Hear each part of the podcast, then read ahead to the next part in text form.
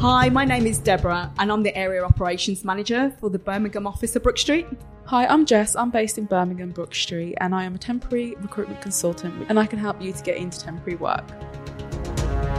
So, you're in a job interview, and they ask you what is your salary expectations. What's the best way to answer that? It's always good to know what the company are willing to pay initially.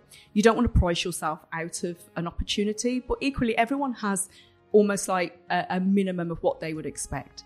I think it's really good to allow some room to negotiate on that rather than just point blank closing the door at, I want X salary. For argument's sake, if you just go in and say, well, I want £30,000, you've got no idea how much the client is looking to pay. It's always best to try and find out what the salary range is and also put yourself in a range. I think anything when it comes to negotiation, you've always got to leave room for a bit of leverage.